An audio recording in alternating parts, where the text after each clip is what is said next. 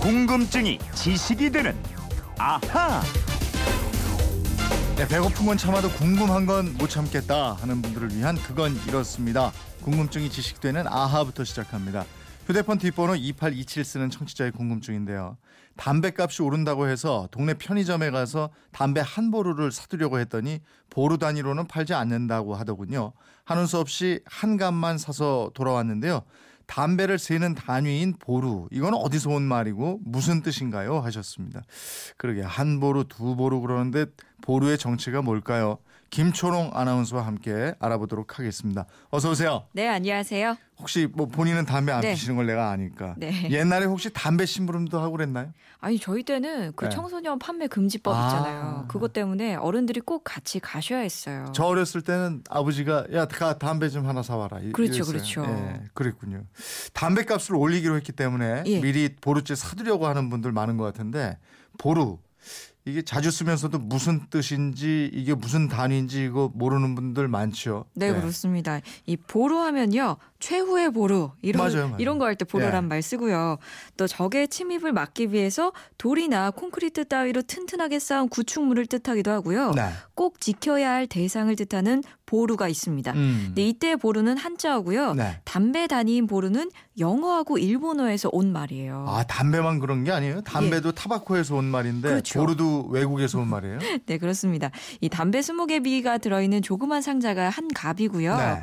이 담배 10갑을 보루, 포장한 게 보루인데 음. 이 보루가요. 영어 보드에서 나온 말이에요. 어. 이 보드는 딱딱한 종이 그 마분지나 판자를 뜻하는 말이죠. 보드 게임 할때 예. 그 보드. 어, 그거 그 말도 있고요. 예, 예. 이 종이 딱딱한 종이 있죠. 예, 예. 이거를 말합니다. 네. 근데 미국에서 이 담배를 10갑 단위로 포장해서 판매할 때 네. 마분지로 포장을 했거든요. 예. 그래서 한 보드 이렇게 표현을 했는데 아. 이것을 일본에서는 보루라고 불렀고요. 예. 이게 우리나라로 건너오면서 보루가 쓰이고 있는 거예요. 결국 이게 저 미국 말인데 영어인데 일본 예. 거쳐 우리 오면서 보드가 보루 이렇게 된 거군요. 그렇죠, 그렇죠. 예. 예. 그래서 국립국어원에서는요, 이 보루 대신에 포 아니면은 줄로 순화를 했고요. 예, 예. 이 보루 대신에 이 순화어만 쓸 거를 권하고 있습니다.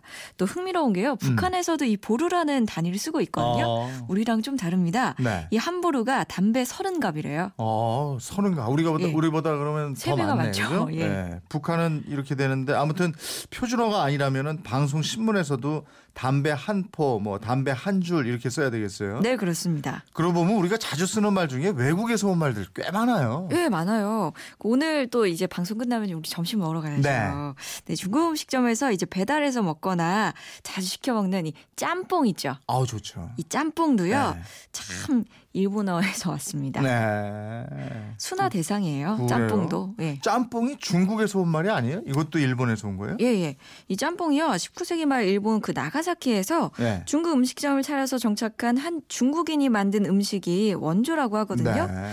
이 사람이요 가난한 중국 유학생들을 위해서 식당에서 쓰다 남은 야채랑 뭐 고기, 어패류 뭐 이런 걸 다 볶아서 네. 면을 넣어서 끓였는데 이게 짬뽕이 된 거예요. 음, 음. 이 중국 사람들이 음. 떠나온 그 복건석 사투리로 음. 밥을 먹다라는 뜻의 중국어가 차폰입니다. 네. 근데 이걸 일본인들이 짬뽕으로 발음을 하면서 네. 짬뽕이 됐다 이런 겁니다. 차폰인데 예. 차폰 하다가 짬뽕 이렇게 돼. 네네. 그 중국 사람이 일본에서 근데 이 말도 보루처럼 순화해서 써야 되겠네요. 그렇습니다. 네. 원칙적으로는 그런데요.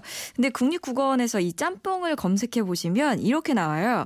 중국 요리의 하나. 국수에 각종 해물이나 야채를 섞어서 볶은 것에 돼지뼈나 소뼈, 닭뼈를 우린 국물을 부어 만든다. 네. 초마면으로 순화한다. 이렇게 돼 있어요. 짬뽕을 초마면으로 예. 이거 많이 다른데. 초마면은 또 무슨 뜻이에요, 그러면? 이 초마면이 원래 네. 요리를 만들고 남은 부스러기 재료를 한데 모아서요. 음. 볶고 물을 부어서 국물을 내고 거기다가 국수를 말아 먹는 음식입니다. 네. 그러니까 중국 발음으로 하면 차오마멘 이렇게 돼요. 아, 근데 짬뽕이라는 말은 뭐 워낙에 우리가 예. 그냥 뭐 흔히 쓰니까 그죠? 이걸 짬뽕을 초마면으로 바꾼다? 쉬운 일 같지가 않아요. 그러니까 너 짬뽕 먹을래 짜장 먹을래 이랬을 때너 짜장 먹을래 초마면 초마면 먹을래. 이러면 어감이 뭔가 좀 고민하게 되죠. 예. 초마면이 뭐야? 이러면 예. 근데 그러면은 예. 보루 짬뽕 말고도 일본식 표현이라고 해서 쓰지 말자고 하는 단어 중에 또 야채 이거요. 예, 그렇죠, 그렇죠. 채소하고 같이 쓰잖아요. 채소, 예. 야채 뭐 이렇게. 예. 근데 이제는 야채라는 말 써도 된다면서요. 네, 그렇습니다. 지금도요, 뭐, 야채는 일본말, 채소는 우리말로 알고 계신 분들이 많을 텐데요. 둘 다 한자에서 나온 한자어입니다. 이 국어 사전을 찾아보면요. 야채는 들에서 자라는 나물, 채소를 일상적으로 이르는 말, 이렇게 표기를 했고요. 국립국어원에서도 야채를 일본식 한자어라고 주장하는 견해는 있지만 그 근거를 명확하게 알기는 어렵다, 이런 입장을 밝히고 있습니다. 그러면 채소, 야채 하여간 둘 다 써도 된다는 거죠? 네, 둘 다 표준어로 인정을 하고 있고요. 이 표준국어 대사전에서도 채소랑 야채 모두 표준어로 등재돼 있습니다. 네. 이 야채가 일본 한자로 오해된 건요. 네. 야채를 뜻하는 그 일본어가 야사이예요. 아, 그러니까 이 한자가 우리가 사용하는 야채 한자랑 같거든요. 네. 또 야채는 우리 고려 시대부터 쭉 써오던 말인데요. 야생 소채 또는 야생 채소를 줄인 말입니다. 그렇군요.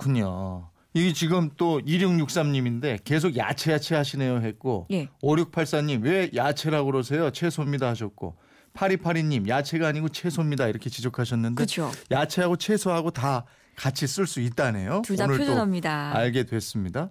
7771님은 옛날에 박스도 보루박스 이랬어요.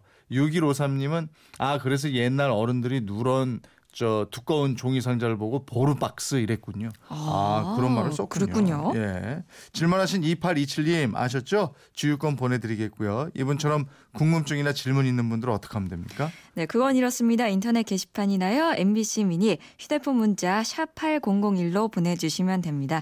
문자는 짧은 건 50원, 긴 건 100원의 이용료가 있습니다.